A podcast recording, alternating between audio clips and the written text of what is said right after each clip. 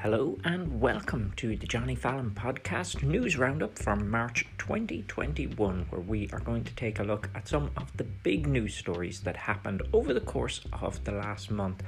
Who were some of the winners and losers, and what does it mean for the political landscape going forward this year? There are a few big stories. There was everything from the resurgence of the story of leaked documents, there's the ongoing problems with vaccine rollout, there are the ongoing problems with who's getting the vaccine and when, and of course, that all important question for everybody out there when will Ireland finally start to reopen and might life get back to some kind of normality. We're going to take a look at all of the stories uh, in these areas that affected us and try to figure out what might be going on behind the scenes.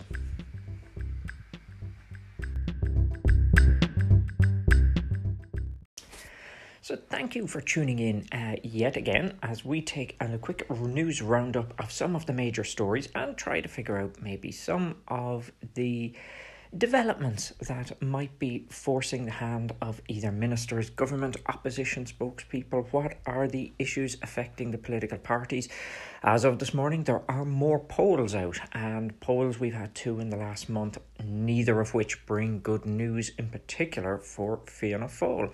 And we are seeing a political landscape that does seem to be settling into some kind of long term pattern.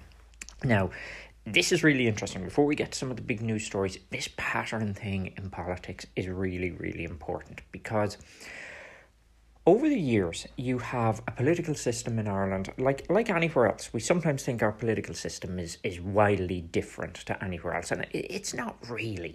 You have what essentially were two parties that developed after the Civil War, along with some other smaller parties like Labour and you know parties that came and went, but the scene was dominated by two parties, Fianna Fáil, Fine Gael.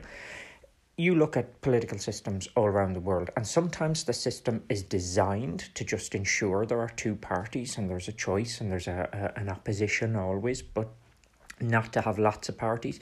Irish system nurtured that idea of having lots of different parties and voices because of our voting system. It allowed for that all of that's fine. That's that's just part and parcel of, of politics. But essentially, what will always happen is you will develop into two rather large parties or groupings always, because that's the way people like things to be.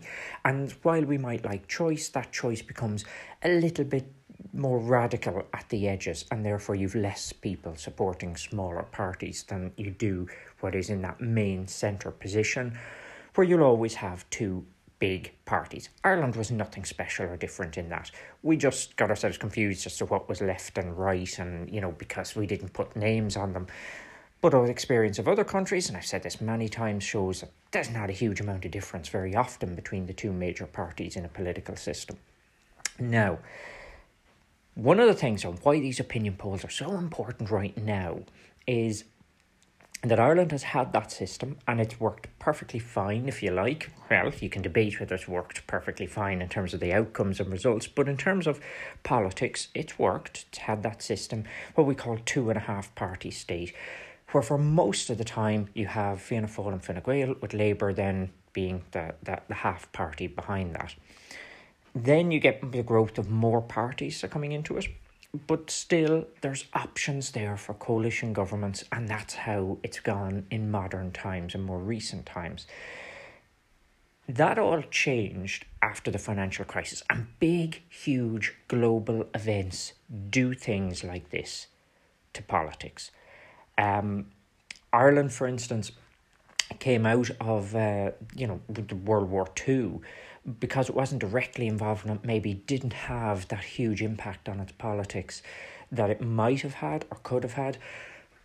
But essentially, the global financial crisis, was one of those first big major global things to hit Ireland, and it really did change the political landscape out of it. Now, it was the aftermath of it rather than it itself that changed it because since 2011, since that change, since that dynamic began to gather pace, where parties were jostling for position, and Fine Gael was looking to become now the dominant party and had the chance to do that and crush Fianna Fáil, and Fianna Fáil looked to have fallen away.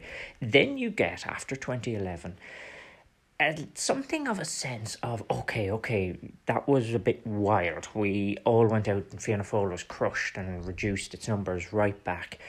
But then there's a sense of calm begins to come back in. The economy begins to recover again. Things begin to improve a little bit, and then people begin to go, you know, well, Fianna Fáil weren't all bad. You know, we, you know, there there's a certain voters and groups who had always supported them, who are then beginning to drift back towards Fianna Fáil.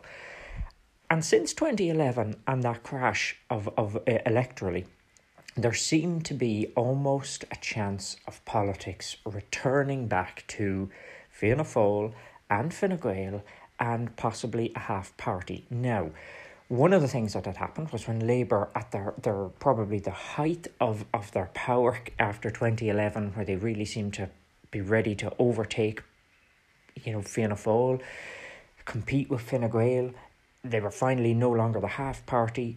Their experience of government absolutely destroyed them. They got so much wrong in that government. They got so much wrong in how they prepared for it, how they positioned themselves, how they handled it. And they paid an enormous price, a price every bit as big as what Fianna Fáil paid for the, the financial collapse in the com- country. And that saw suddenly both Labour and Fianna Fáil push back and then Sinn Féin, that rise of, of let's put new in inverted commas because they're not exactly a new party, they've been around for quite a while, but it, it allowed Sinn Féin in as, as if you like this new voice within it. But by 2016, it just seemed that Sinn Féin might replace Labour as the half party because of what had happened to Labour in government. And we might be returning them by the 2020 election to that two and a half party state. So that was all out there. We've all been wondering about that. And is it possible? And is that what happens? And is that where politics is headed? And we've been doing that for the best part of this decade. Now, after the 2020 election, where Fianna Fáil got a nasty surprise uh, when they just didn't manage to ignite at all uh, in that campaign they haven't handled, a bit like Labour at the 2011, they haven't handled government at all particularly well. Um, and now they're struggling with that identity crisis. Uh, but the polls are consistently showing us one thing since the 2020 election, and that is that Fine Gael can recover. Fine Gael are still seen as something of a bulwark uh, against people who might want Sinn Féin in power. Uh, they're still seen as perhaps this, if you like, bastion of establishment opinion and that they're a safe bet. Now, if you don't believe that they're a safe bet and you're saying, look, we're tired of Fine Gael and we want Fine Gael, the only real option of removing Fine Gael, who has that one party, so if you do want a two party kind of state opposition, Fianna Fáil can no longer provide you that. They can no longer provide you the guarantee that if you disagree with, say, let's call it the establishment, that you can vote Fianna Fáil and they'll take out that establishment. And I know people are going to say, oh, they're all establishment yet, but the system is what I'm talking about here. And you can't get Fianna Fáil to say now that they can clearly remove Fine Gael from power so that you have that government opposition dynamic. Therefore, you have people going, well, then if I don't really want to go with what the current lot say, the only option is Sinn Féin. And we have seen consistently in polls now Fine Gael's recovery as Fine Gael returns to a position it was in in 2011 where it is sucking up that right wing vote. Remember that thing Fine Gael said, lend us your votes, you know, in 2011 they appealed to Fianna Fáil voters and said, listen, let's sort out the country, lend us your votes even just for this election. And then those votes seem to drift back to Fianna Fáil. And now they seem to be coming back to Fine Gael again as Fine Gael begins to go, yeah, yeah, okay, you hammered us in, in 2020 and you didn't like us, but you know what? There is a threat here. And if you don't like that threat, and if you're slightly right of centre in your views, maybe you should be coming to Fine Gael. And some of those votes are beginning to find their home in Fine Gael. And meanwhile, if you're Fianna Fáil and you're a left of centre voter or a former Fianna Fáil voter, it's still you're looking for a home. And Sinn Féin seems to be picking up a huge amount of that and has done ever since 2016 and 2011. Now, that's problematic for Fianna Fáil in particular as we look at these polls today to be down at 11%. I mean, when you consider, just for a moment, consider that the last time we saw Fianna Fáil take these kind of poll numbers uh, in, in 20, 2010, 2011, you had a government that was entirely blamed for the financial crisis. Now, I'm going to say whether it was right or wrong. Let's not get, even get into that. The fact was the public utterly and completely held them to blame for that financial crisis. They held them to blame for what they saw as years of corruption, years of stories of being in it for themselves. They had a, a narrative that was you know, these guys have feathered their own nests, they helped the builders, they did all this. And that was that crop of politicians, and they were absolutely battling against the waves at that point. And they were posting figures of 11% or so in the polls at a time when they were being absolutely, as I say, 100% from to blame as far as people were concerned for everything that was going wrong and people were really suffering economically and everything else at that time. Now Fianna Fáil are not necessarily right now being held accountable as in that it's the fault of this current cabinet that COVID has struck. They may be held accountable for some of the decisions in there, but they're nothing like the kind of decisions that were you know, in terms of just how people reacted to decisions, they weren't the kind of unpopular decisions that were being held accountable for during the financial crisis. And yet Fianna Fáil finds itself posting those same poll numbers. That tells us something. It tells us that whatever Fianna Fáil had in terms of charisma, in terms of leadership, in terms of its ability to attract votes and attract people back to itself, is gone and there's nothing within that. And and the sad thing about this is for them, I'm not quite sure I can see where they're going to get that back. Because this isn't Fianna Fáil of old, where there are three or four leaders waiting in the wings to take up position, who are energetic, charismatic people who who have a real drive, who are going to go get things done. You, you look around this and you think I can't see it. For the most part, you have people who all agreed to go along with Micheál Martin's plan to get Fine Gael into government, a plan that was never looking likely to work or be popular, yet they did it. So, look, they have a real problem, and I think it's just interesting to start out with some of those polls to look at that because there is that pattern developing. And it's a pattern, I think, that suits both Sinn Féin and Fine Gael. They are looking out at maybe the next 20, 30 years and saying, this is the future of Irish politics. It's Fine Gael and Sinn Féin. And if you want to keep Sinn Féin out of government and you want a more establishment voice and you want a bit of stability, um, then you should be voting Fine Gael. They're the only party that can absolutely promise you that stability. And Fine Gael are also kind of the ones who are looking quite paternally at the Greens and Fianna Fáil and government and going, see, we knew all this was a lot more difficult than these lads thought and, you know, they're like kids going around, but we're trying to keep them on track they're doing that very, very well for their own sake. And meanwhile, Sinn Féin are looking at it going, if you really want to change things up in politics, then the only option you've got, the only party you've got that's going to be able to guarantee you that they're not going to put Fine Gael back into power is Sinn Féin. And that's a powerful argument for them. Uh, change and when people want change will be, but for both parties, it begins to look like, look, we are the two party system now and there's a battle for all these half parties behind that. Um, and and they are all struggling to make any real impact on it. It's nice they're showing growth or whatever in some of them for the Dems, for the, the Greens have, have had a little bit of recovery in the polls, but not much. I mean, it's still small figures at that uh, low base. So that's where this these polls leave us, and it is just an interesting backdrop to some of the stories that we're having this month because that dynamic is there. That dynamic of Fianna Fáil having the Taoiseach, having quite a, a, a number of TDs, yet being quite aware that on these poll numbers, they're not coming back, a lot of those TDs. That they're going to lose absolutely seats that were considered dead safe. And Fianna Fáil are still reeling. They are still reeling because they cannot understand how, when only a year ago, or a little over a year ago, going into the election, they were looking at coming back with possibly 60 or more seats. They were looking at being another step on their recovery and being the biggest party in the state. How can they now be looking at oblivion? And the only thing I can say about that is decisions. Decisions rule everything. You have to get decisions and you have to take them and you have to be brave about them. And Fianna Fáil hasn't been any of those things. They've deferred decisions and then when they have taken them, they've inevitably taken ones that just were plainly wrong and, and, and didn't really suit where they were coming from as a party and as a result have lost a huge identity for their party.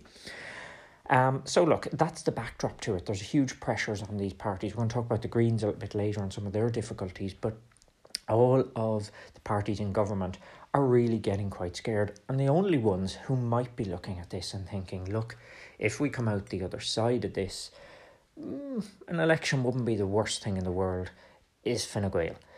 Um, but then for Fine Gael, look, they're not going to run to an election. They're not going to rush into it because they have a history of saying election would look good now and then doing disastrously during it. Uh, so they're not going to make that mistake and run towards an election. But they're equally um, probably not the most upset at where they're at. At least there would be seat gains no matter what. That's how they are going to look at it.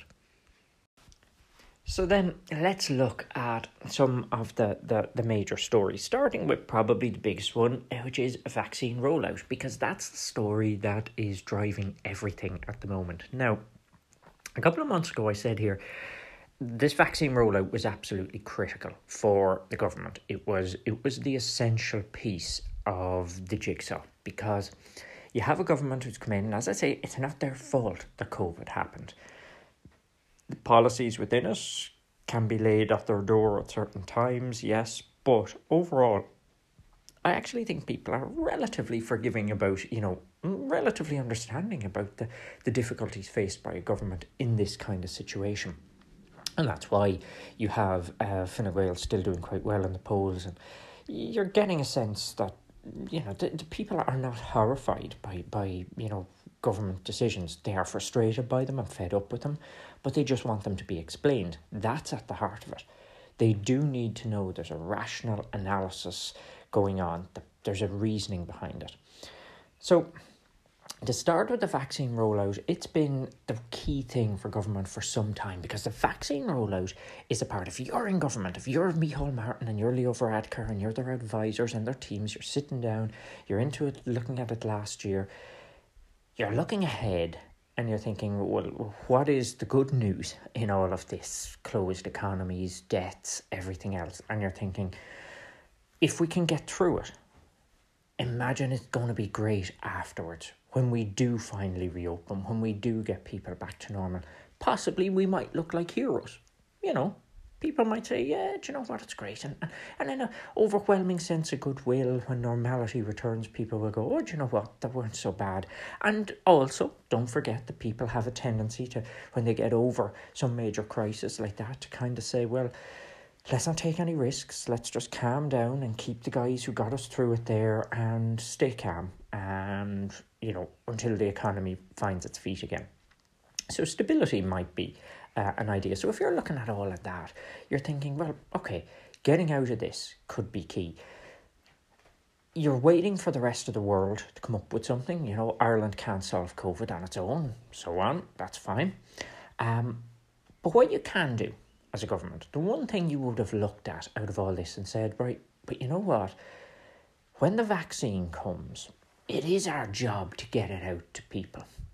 And if we really show how good we are at that, then irrespective of all the decisions we might have got right or wrong on lockdown, irrespective of all the things that might have been, you know, popular or unpopular or the budgetary things we've done, irrespective of all that, people will watch that and go, oh my God, you know, Ireland is really, really ready for rolling out this vaccine and we're stopping at nothing. We're, we're crashing through the barriers here every time. We make stuff happen.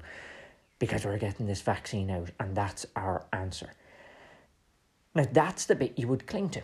That's the bit as an advisor you say, look, this is the one part here of all of the moving parts of this COVID thing there's one part here we can actually lay claim to. Everything else will either be told it's health advice, it's this, it's that, it's the other, it's a, and as politically you may not get credit for any of it. But the vaccine rollout, get it right, you can.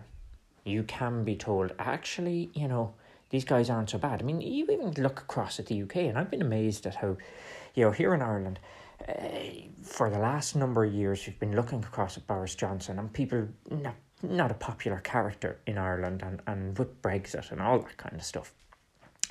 And yet, in the last couple of weeks, I'm consistently hearing people saying, but you know what? Fair play to Boris Johnson, all the same. They're getting their vaccine rolled out in the UK, and he's getting credit for that. Getting credit for that here. Now, I'm not sure what it's like in the UK, but I would imagine there's something similar there in terms of the supports for the Conservatives, for um, Boris Johnson, a sense that, yeah, the bit you got control over, you're actually getting on and doing something about it. Same kind of thing plays here in Ireland. So this has to be the one you've got to look at and you got to get right. You got to say it's coming. Now, here's the thing. First problem with vaccine rollout that we've seen, we've seen it kind of consistently happen here. Leo Varadkar, to be fair to him, did suggest um, it, last winter that the vaccines were coming. I think it was around October, November. He's talking about the vaccines are coming. We'll have it rolled out. We're going to get ready. And then there were these kind of things where the media said, oh, Leo Varadkar suddenly talking about vaccines by the end of the year and vaccines being rolled out. And then there were these reports that, no, Department of Health says that they don't know what the Taoiseach was saying there. They've no evidence of this, blah, blah, blah, blah. Leo Varadkar was actually right in that. Now, I know people are going to say, oh, but he was wrong in reopening and all that. Yeah, that's politics. You're going to get stuff right, you're going to get stuff wrong. That's what you have to be. But reason that point is important is because Ireland always always have a choice, and you always have a choice in this. Information comes at you fast. Some of it will be overly optimistic, some of it will be overly negative. It's not always the smart thing to go with the worst case scenario because unfortunately the worst case scenario means you you know you're never ready to take advantage of any opportunity that comes because you end up being overly cautious. And it just begins to appear like Ireland has taken at that point probably because governments were scared a worst case scenario approach. It's almost like the vaccine caught them by surprise that we weren't quite ready. The vaccine rollout has not been a complete disaster, as some people uh, like to make out. Um, you know, Ireland is not the bottom of the league by any stretch of the imagination for vaccine rollout. Indeed, it's been quite reasonably good in it. Here's the problem that the Irish government are facing, though.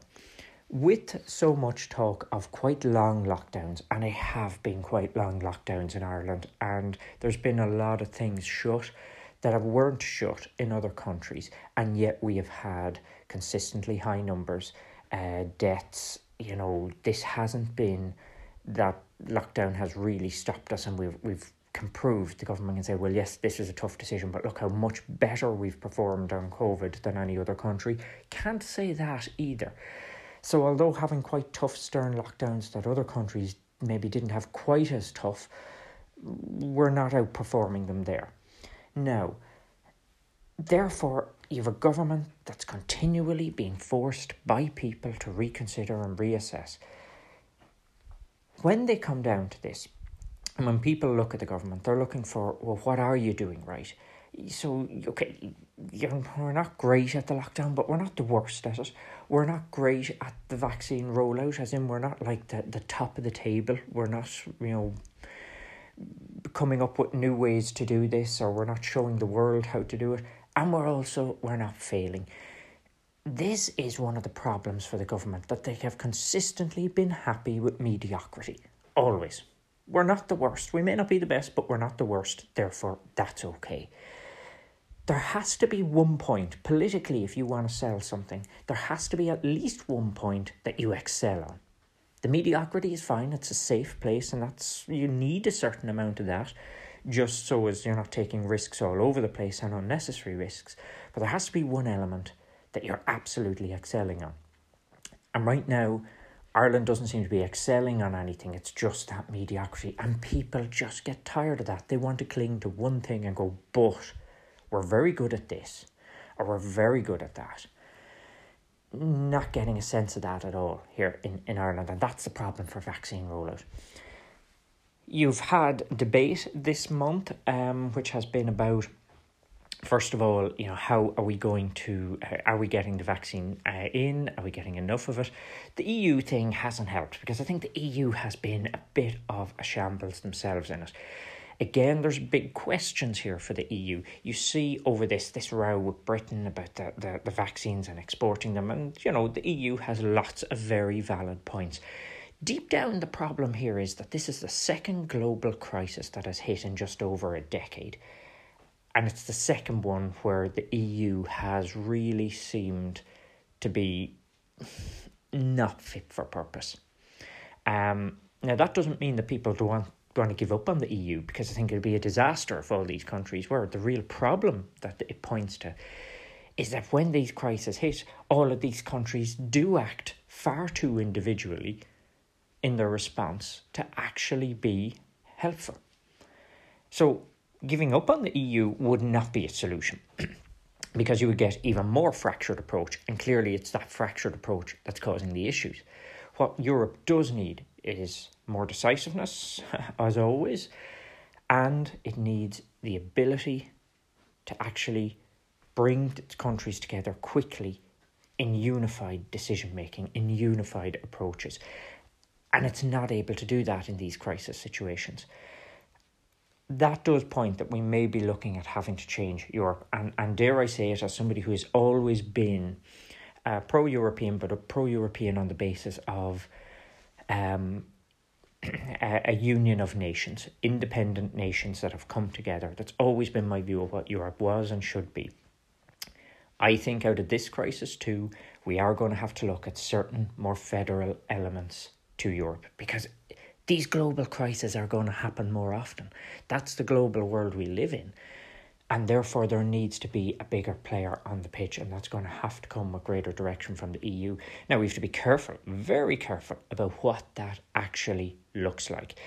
Um, but I think it's going to have to be on the table at some point as to how we approach that. Because right now, you can see with the vaccines, you can see with that rollout, Europe just wasn't really at the races and ready for what happened afterwards, and it wasn't flexible enough. So Ireland can say, well, look, we were going with the EU plan, and the EU plan wasn't great. That's their fault, but Ireland is part of that. Um, so look, we've had that issue uh, with with vaccines. Then you get down to what has happened for um, so many of, of um, the, the politicians as they tried to talk about, you know, what, how might we improve vaccine rollout? And inevitably, it came to this thing where they're looking at certain countries or discussions about other countries that, you know, were going outside of it and paying over the odds. You know, Ireland didn't want to get into that, and it's understandable too. But there's a kind of question of why haven't we got anything extra in the vaccines? Now, there are two points here if you're ahead in vaccine rollout and you're communicating it. First of all, is just the vaccines we're getting. Okay, so our own supply. How quickly are we pumping out the supply we've got? Because to the man in the street, there's like what five million people here we've got to, to, to vaccinate. You need to get those vaccines out to them quickly.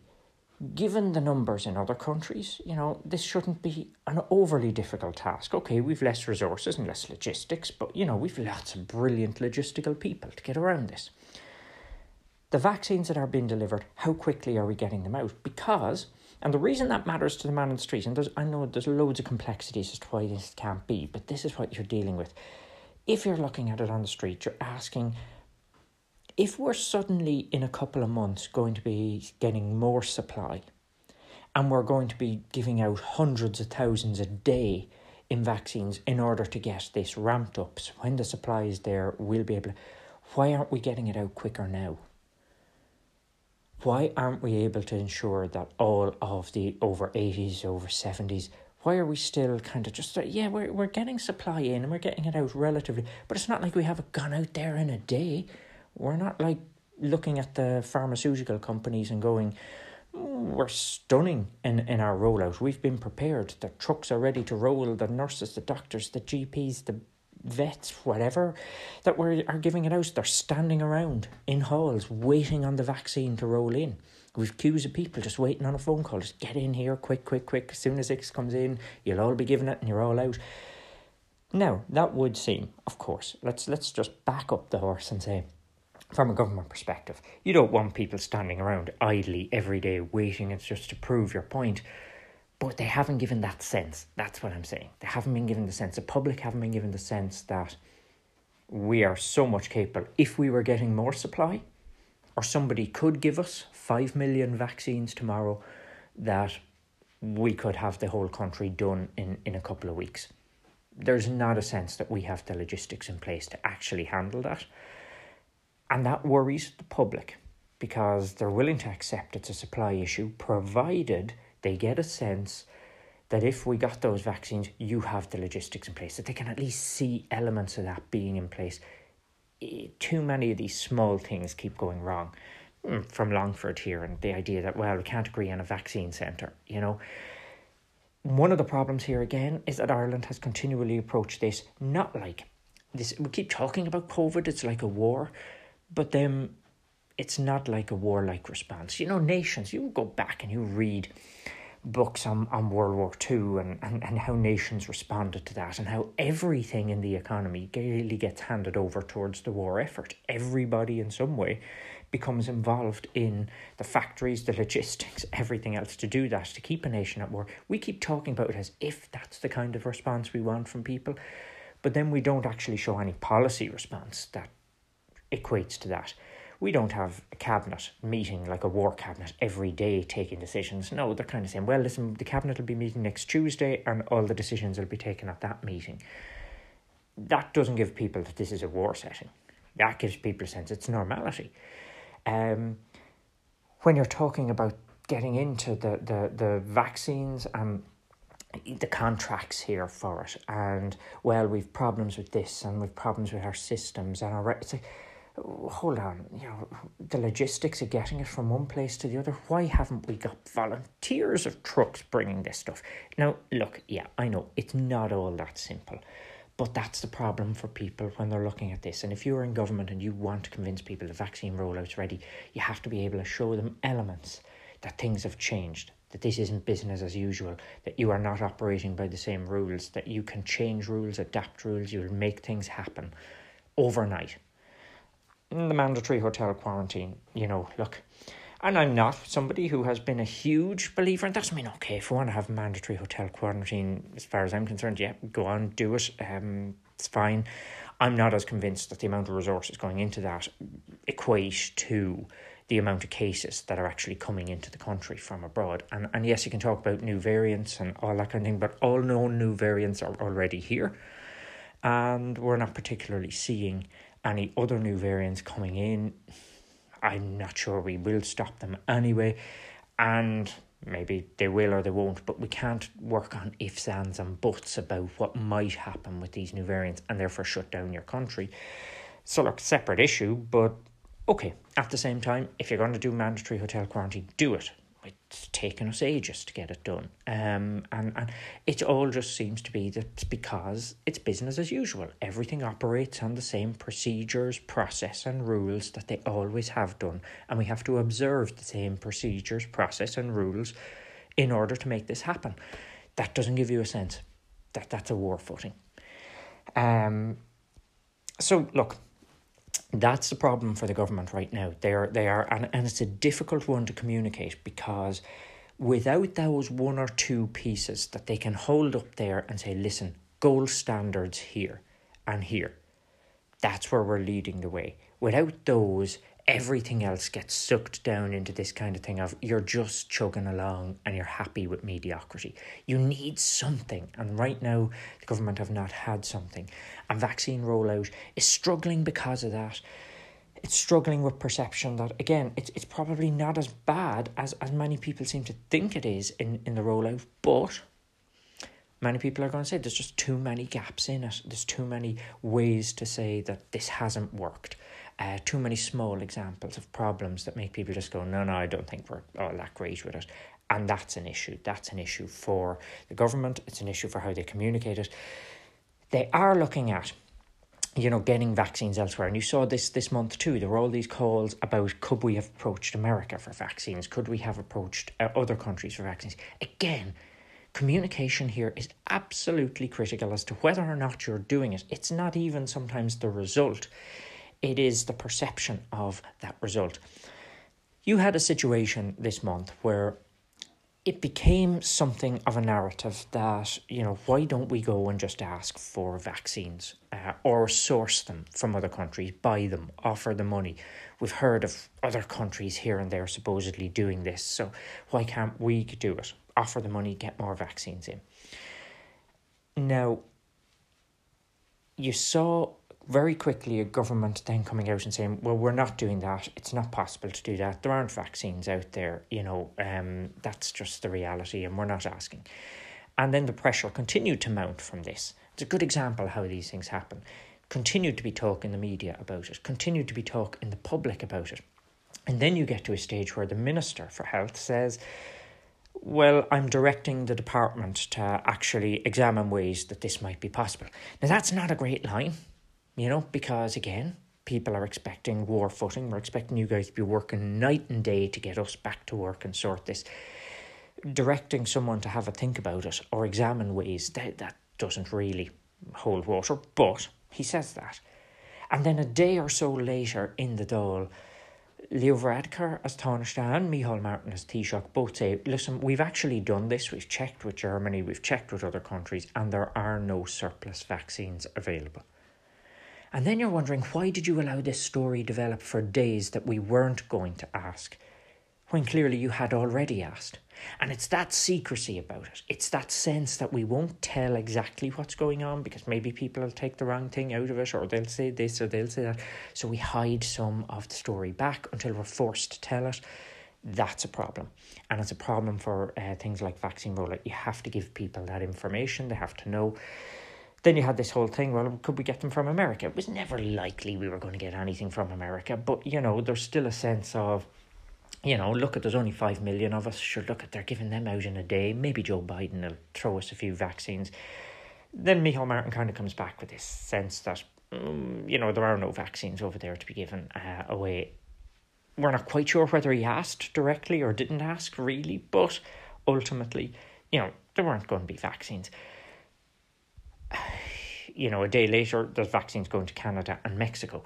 Um, now, that's perfectly understandable that they would be because America is going to protect its own borders and people going in across. It has an interest in doing that, possibly in the same way as late as today. There's rumours um, of the UK saying that they've they have some extra vaccines to give to Ireland, that that may be on the table.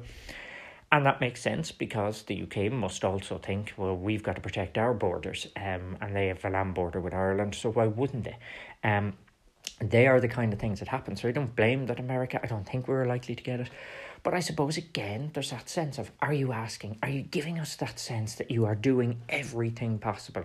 You're trying to. Again, you saw narratives on programs like Primetime where presenters are asking that question We've so many big pharmaceutical companies here. We've so many. Why can't we get something from them for all we've done for these big pharma companies? Why aren't we giving them some, you know, leverage with them? And it's like, well, no, we don't. And, and, and that seems to be just it. Let's stop asking. Maybe they are asking, but we need to know something about what's been done. And you know what? Yes or so there's 5 million people in Ireland so if you're talking even 5 million or if there's two doses and a lot of vaccines so you're talking about 7 million vaccines and then some single shot vaccines all that kind of thing. You're not even talking about needing to get numbers like that. Again for a minister for uh, it would be the ability to come back and go well you know what? We have talked to the multinationals and we have to we're actually getting another 2000 vaccines from them because we asked or somebody is giving us 2000 that would just be something it's again something to hang on to. It will be a drop in the ocean, will make a huge difference, but it's something. And again, just consistently, the problem for the government on vaccine rollout is it's not getting any wins. It's not getting any little thing to say, yeah, got that, yeah, did that, yeah, achieved it. There you go. The crucial thing for them now is on vaccine rollout that it has to reach those targets and I think possibly for the public, it is going to be that target of June. Uh, that the government was setting, that you're talking about large numbers of the population really being vaccinated by them. Whether those vaccines come from the UK, whether they come from pharmaceutical companies, whether they come from a big uplift in supply worldwide, I don't know. But the government is desperately clinging to that because it needs those vaccines to be out and people have seen the impact of them by June. There is the thing with, with everything else that, you know, if you don't have that impact and they don't seem to have the impact, people lose hope and then they turn against the government. So that's been a challenge, and that's why the vaccine rollout has been such a hot topic. Now, there are other things that are happening within um, the, the, the debate on vaccines. And the interesting one this time, just to, to turn to it because it's a recent story, last few days, and I think it's gripped everybody in the country. And it is, of course, where the Beacon Hospital, um, private hospital in South Dublin, um, had 20 vaccines and called CEO called the school St Gerard's and Bray uh, to come in and get vaccines for, for their staff. So look, this has been debated ad nauseum, but what might be some of the issues that, that are here? There are a couple of things that I think have driven this story. Um, first of all, it's not the first time this has happened. So we have had this issue with other hospitals. Um, it's been talked about uh, in in um, other hospitals where they've had this doses left over. Um, and then they're going to go to waste. So we decided to vaccinate, you know, these people that we know. The first problem is that people do expect that, yeah, it's a little bit of mates, you know, bring in your mates because, you know, you're here and you might as well, and I can do you this favor, so we do. People don't like that when it's as serious as vaccines that everybody is waiting on. On top of that, because we've had that situation before. We've had the HSE come out and say, no, no, there must be guidelines around this. So people could accept there's going to be these kind of errors and silly things done. But, you know, lesson learned. People want their vaccines, put a procedure in place. People were shocked that there wasn't a procedure perhaps in place, but now we're told there's a procedure in place. So for this to happen after that is really, really damaging. Second thing, when it comes to vaccines, vaccines may be complicated, and I know there's loads of experts out there who will again talk about you know what's needed and what's happened and how you do these things. But again, to the person on the street, what do we want from hearing about vaccines? We want to know that this is a really professional operation. We want to know that that vaccine is quite a precious substance and it doesn't go to waste. We want to know and think that when you start off in a day, you know how many people you're going to vaccinate. You have a list, people are being called on that list. You're monitoring that list throughout the day and you're kind of figuring out has people showed up, who hasn't showed up, is there time to get someone else in, that kind of thing. That it's it's it's an ongoing, really well run process. The idea that you end up at a day and go, oh lads, we've twenty of them here though, uh, and we've just ended up with them, and if we don't use them quick, they're gone. That doesn't fill us with confidence for the professionalism of how it's done. Now, I'm not a vaccine expert. Maybe you can end up with 20 of them. Maybe that's a, but the point is, to those of us who aren't experts in this, you look at and go, uh, hold on, that seems like an awful lot. Mean, you know, again, it, let's bring it back to if you're making dinner, you know, you're expected to have a fair bit of experience that tells you how many potatoes you're going to put in the pot and boil to feed the family and not go, oh, actually, I have so much potato left over, it's all going to have to be dumped.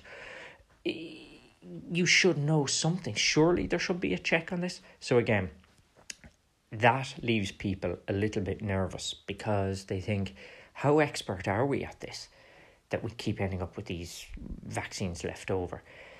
That's your first problem. Um, and that has to be communicated well because it, it, it damages what people's perception, whether it's right or wrong or it's explainable, it damages people's perception of just how professional and expert people giving the vaccines are. That's tough, and it's tough on a huge amount of staff right across the country who are giving out vaccines where they're not countering these issues, at least as far as we're aware. Now, you then get to a second problem. It's a private hospital. That's never a good situation to be in because there's a sense of privilege. You know, there's a sense of yeah, of course it would be that they'd have extra. You know, wherever you think the money is, if you like. They then go to a school where the CEO's children are, and that school is quite a distance away, um, but yet go to them for the vaccine. These kind of situations. There's no way when you when you actually step back from that, you look and you go, if you thought for a minute this was going to come out and people are going to know about it, you wouldn't do it because you'd say, there's no good way of explaining that. There's no good way of making that look like that was a reasonable decision. The only way you can say it, it works is because it suited you. So, look, obviously, it's probably never intended to be known um, or, or come out or have to be defended publicly. Therefore, again, the public look and go, yeah, so therefore it would have been a nice little quiet deal. How many quiet deals are going on? That kind of fear is there at the public. So what they say is, I mean, look, as I say, the issue itself or what was right or wrong about it discussed ad nauseum elsewhere, but what it does do from a comms perspective is it has now reinforced a narrative that even with all the guidelines that are there, even with all this thing, there's probably corruption going on in the system. And with a thing like vaccine rollout, you can't afford to have that. You have to have that trust and faith in the system. These kind of things, taking away from that, really put damage on. So you have to be able to show that there is action to it. There's a, a, a an adequate reaction to it. Now they've closed down the, the, the hospital's vaccination program, but that's not necessarily going to work for people. It's a nice thing to say, yeah, you know, they've done that, but at the same time, what we need is to see more people getting vaccines. So we don't want to see less people being vaccinated. We want to get more people vaccinated. How are we going to do that? Where is it going to happen? Don't put more pressure. Keep centres open. But you know, can we just be sure? How are you going to really ensure that these kind of things are not decisions for people on the spur of the moment somewhere, uh, and that it is a more rigorous process than that?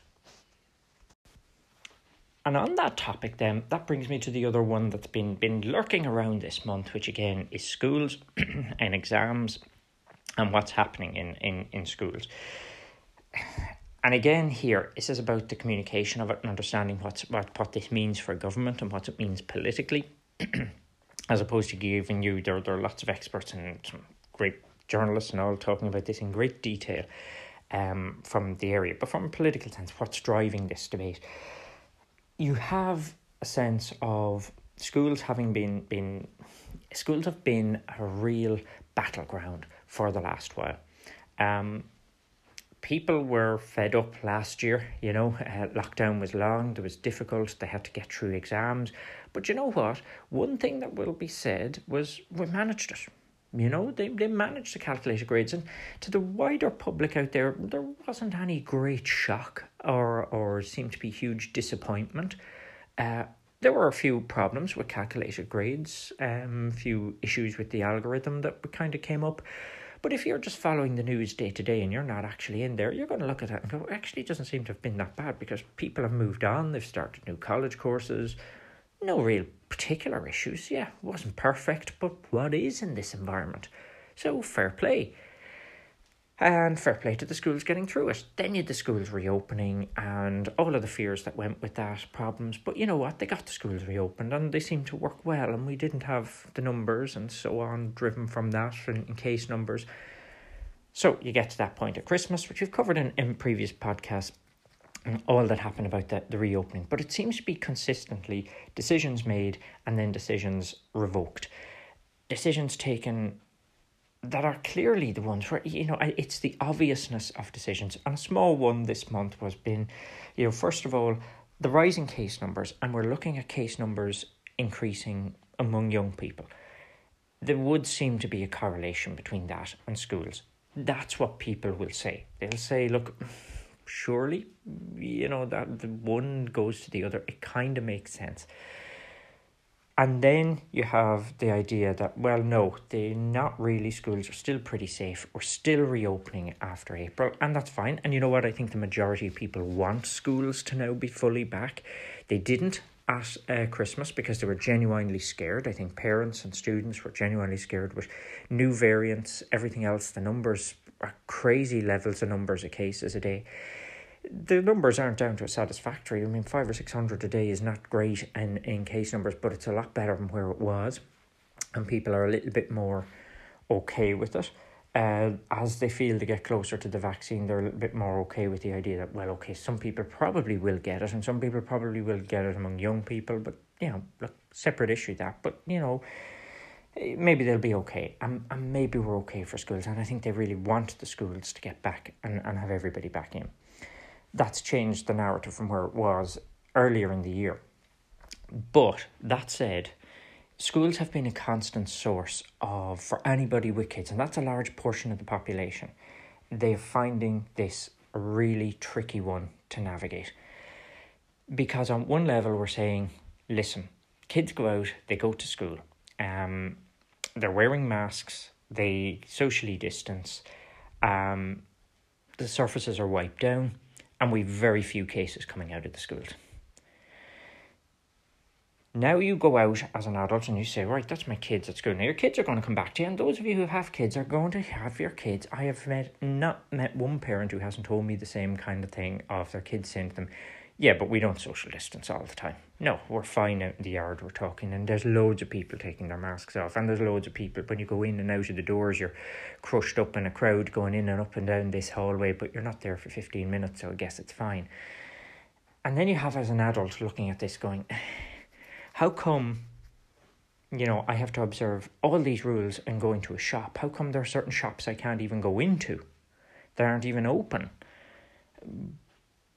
but a school can be open and they can say but if you're wearing masks and you social distance and you're not 15 minutes together you're fine wipe down the surface well you know can't my local shops that, that are, are, are you know that i want to go to whether it's a garden centre whether it's a, a uh, you know, even even the pubs, there's people going to say that surely for the handful of people that is actually going to be in it and blah blah blah, we could wipe down the surface, the restaurant, the whatever, the cafe, you name it. People could sit there and say, surely they can do it if the schools can do it. Just the same kind of thing. Limit the numbers, just give the masks. You're not going to be 15 minutes together, keep seats distanced why then is this not happening? Why then are kids so magically able to stop it in schools but they can't stop it outside? That's problem number one because it creates an inconsistency that hasn't been explained. Now, if you ask me, I think it's not that, you know, there is something there. I think my understanding of it is that yeah, you could do that, but you're just creating more opportunities for it to spread. So it's not that we're saying, no, it will happen there and it won't happen here. It's just we're trying to limit the amount of opportunities. So we have to close something. So this is what we've closed. Um, because it just comes down to that. It's not about whether or not you will or won't catch it here. It's about just limiting the amount of opportunities for you to go to somewhere where you will. I think I think that's my take of it. Maybe I'm wrong correct me on Twitter if I am, but uh, that's my understanding of it. But that does create that inconsistency because people really want to do things here, but that could be done safely. If a school is safe, then surely this is safe. That inconsistency is going to be at the heart of undermining a certain amount of government policy uh, right now. Um, and it's a really difficult time out there as well for parents, for parents of kids. I'm a parent myself, and look, I have two kids who are saying to me, eh, yeah, I, mm, you know, my my daughter's not come back to school till till after Easter, but my son has been back. He's in primary school. They don't have to wear masks there. They play. They sit relatively close together in the classroom. They're outside all the time. They're in it. And then he says, "Well, listen, you know, two of the lads are going to the playground. I want to go down and meet them." And I'm saying, "No, no, no, no. Playground dates aren't allowed." Say, "Oh, come on, you know." the others are doing it, they're going, and, and you know, I really miss seeing my friends and getting to play with them. I want to go down and play with my friends. And say, yeah, but you can't because, you know, COVID and all that. So, Dad, we play all day, every day in school together.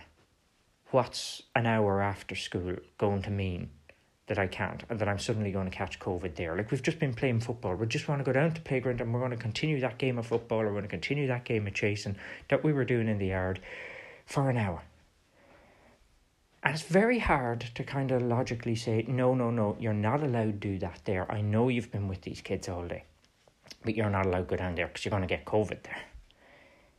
Very, very hard. And that's why you are seeing increasing amounts of parents because once schools are open and once kids are kind of going back in, there is a kind of sense of, well, they're already mixing, so a little bit more mixing can't harm because We don't really understand fully what is the basis of this thing spreading. Is it stopped by sanitizing masks and social distancing? Because if that is it, and that's able to be done in schools, surely that can be done everywhere.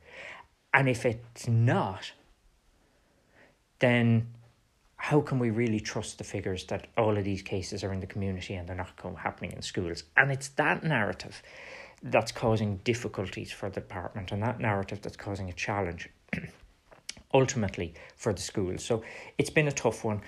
It's been a tough one for the, the Department of Education, but they haven't covered themselves in glory in this. Only this week, you had the oral exams for the languages, and you know, then they were saying, no, no, you can't wear masks, um, no masks for, for this. And obviously, everybody saying you can't be over 10 minutes chatting to somebody with no masks. It's the inconsistency of it was inconceivable to say to young people of 17 years of age or so 16 years of age, 17 years of age going into an exam, you can sit with this teacher. Now, you haven't been allowed to sit with them with your mask off all year. You haven't been allowed to sit with them uh, at any distance. You haven't been allowed to sit with your friends with your mask off. You must wear your masks. Masks are really important. Always wear a mask.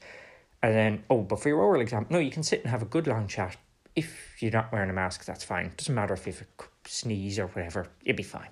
Uh, we're all using the same mics and blah, blah, blah that just doesn't work. You cannot give young people that kind of inconsistent message that, well, we can magically make the rule disappear here because it kind of suits us. So obviously they had to go back on that decision. And again and again and again, we've seen this in education utterly predictable problems, utterly predictable outcomes where everybody pretty much knows this can, will not and cannot fly. And they push ahead until they get to a point where then they're made back down and go, okay, actually, we're going back on that. You can't. You can't run a, a, department like that. And it needs, at the moment, it needs someone with a common sense check that's getting out of that space of where business as usual for exams or for the way the department interacts with trade unions and indeed for the unions and how they interact with department and paying conditions and all that kind of thing those things have to go out the window there has to be just a common sense approach to how we're actually going to deal with this. And that brings us to that wider topic of reopening for everybody. So when's it going to happen? When are we actually going to see it? And and here again, we're struggling with Ireland's lack of real direction. Now the government deserves some um, leeway here, shall we say? Because one of the problems we've got is we have a department on, uh, of health that is trying to come up with a plan and work across NPHET and other organisations. You have ministers politically trying to come up with a plan. And as they've said themselves, we don't want to say, this is the plan, and then a couple of weeks later come back and go, well, actually, the plan is gone again. It makes us look bad. It makes us look, you know, unsure. So what we've ended up with is a situation where we're saying, well, we won't tell you the plan. Um, we're not going to commit to anything. We'll just wait and see, see how the numbers go, and see what happens. I'm afraid that's not going to work though either. And this is the tough thing about politics. It's the tough thing about being in power in a situation like that. There are no easy options. It's not as easy as saying, well, look at everybody gets annoyed at us when we say we'll be out of this by the 30th of June. We're all going to open up everything, and there you go and then the 30th of June rolls around and you know you can't do it and therefore everybody's annoyed. So they then say well do you know what? Now I'm not going to tell you anything uh, because you're giving out to me about that. So I'm going to tell you we'll see when we see. We'll know when we know. That's it. You don't get to do that either. You don't get to have that. Because deep down the public are not fools. They know. There is absolutely no way no way that the Department of Finance is looking out across its budgets and so on for this year and pandemic employment payments and business and taxation and everything else, and that it has no projections whatsoever for what's going to happen for the rest of the year. None. Zilch. There's no way that's happening in the Department of Finance. There is no way that when that cabinet meeting happens and they sit down, that nobody that everybody around that cabinet table says, no, no, no talk of reopening. Just don't know, don't know. Figure it out when we figure it out, lads. We'll see. Everybody knows, no more so than around every kitchen table in the country, there are people giving their views as to when we think it might reopen and when we might go places or do things. They know the Cabinet has to be discussing potential scenarios. If, then. If this happens, then we'll do that. If this happens, then we'll have to do that. And if that happens, then we'll have to do this. There has to be all of that happening at a cabinet level. Therefore, when you look across a cabinet table and you want to communicate that, you have to be in a position to actually do it. You have to be able to say to people, here's our plans. The government have now decided we're not telling you any of the plans. So we'll figure it out when we figure it out. And what you're actually ending up with is a public even more frustrated, beginning to break rules of lockdown because well, you know, should the government could change it again. It, maybe it's people increasingly saying, well, we thought it was June if the vaccinations held up, but that could be July. And even if they get everyone vaccinated, sure, they'll probably keep the lockdown in place anyway. Don't they love lockdown? They seem to be getting a great thrill out of it. Um, you're getting people saying, sure, look at, you know, it's not just about lockdown, it's about keeping the pubs closed anyway because they don't want people drinking alcohol. That's their problem. It's a, it's a health buzz they're on, someone in the department there are all these theories being kicked about now among the public, and it is leading to that erosion of trust in the idea of we're doing this in order to reach a target, in order to reach those numbers, drive them down.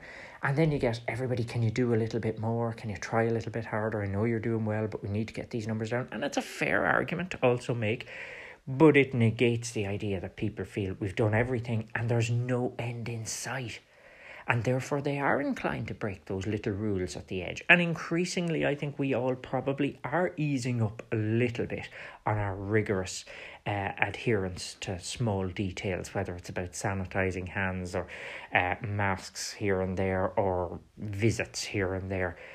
Increasingly, people are just going, yeah, but I only did it once. Now, yeah, it wasn't strictly to the letter of the law, but then given I've done everything else right, I'm okay. You hear that all the time from people. And I think all of us, it's understandable. It's understandable that people will feel that way because they are getting tired of inconsistent messaging, whether it's this works in schools but it doesn't work outside schools. This happens but you know you don't have to worry about it over there. You can't having people need to know this actually works. Give us a central core message that we all have to do all the time and then give us some direction. And again, I think the public are a lot more forgiving than the government makes them out to be about dates, targets, and aims.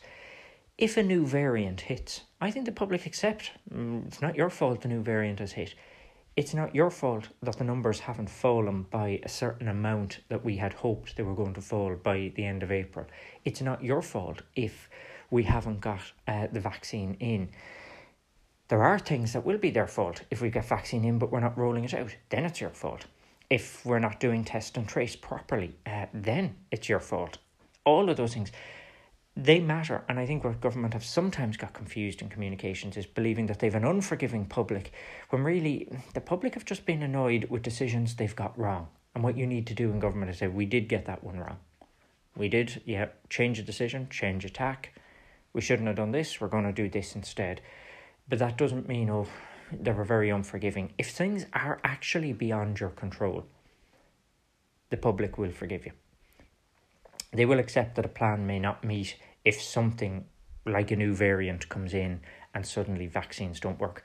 I don't believe the public then go, oh, we're fed up listening to the government now, and now it's not going to be the end of June. I think they know to expect that. They are going to get fed up, though, of not being told stuff they are going to be fed up of a government where they begin to perceive a government as not being accountable. Because what that comes across as is we're not going to set targets, we're not going to talk about deliverables because ultimately you'll hold us accountable. And ultimately, that's your job. It is to be accountable. And sometimes that accountability is unfair. So what? It's only politics.